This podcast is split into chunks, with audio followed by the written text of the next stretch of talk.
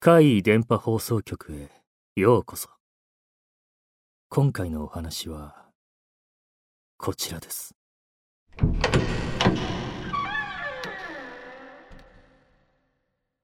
地下1階のクレーム。私は声優をしているのですが、これは都内某所のレコーディングスタジオの話です。そのスタジオ、演者が入る録音ブースは地下1階にありますそして音響さんやディレクターさんがいるコントロールルームは1階にあるんです私はスタジオというのは録音ブースに窓があってその向こう側がコントロールルームという作りが一般的だと思っていたので少し変わってるなという印象を受けました。しかもそこのブース窓があるんですよ。カーテンで外が見えなくなっていますが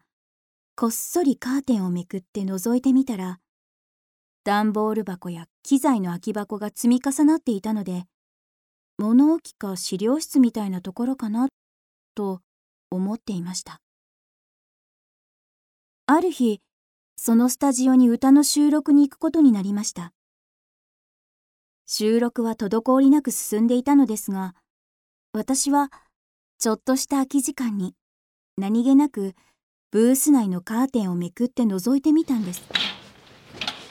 すると、積み重なっている段ボール箱が少し減っていて、向こう側が見えたんです。電気がついていなくて暗かったのですが、目を凝らして見てみると、中央に大きな台のようなものがあり、奥の方は意外にもあまり箱が置かれていませんでした。ここって、もしかしてコントロールルームに使えるのでは？いえ、むしろ昔はここがコントロールルームだったとか。私は休憩に入ってから1階に行って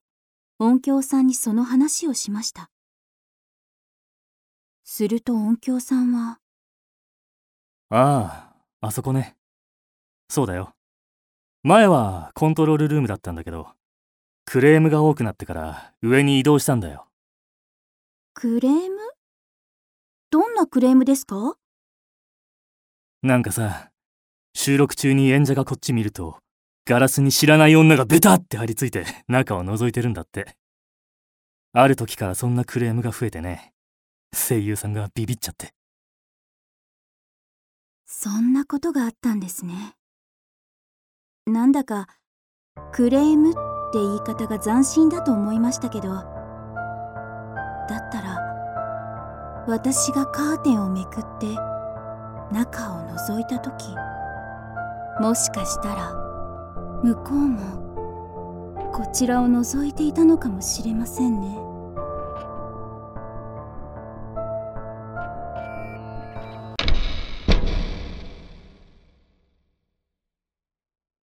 いかがでしたか？次は、あなたの身に起こったお話を聞かせてくださいね。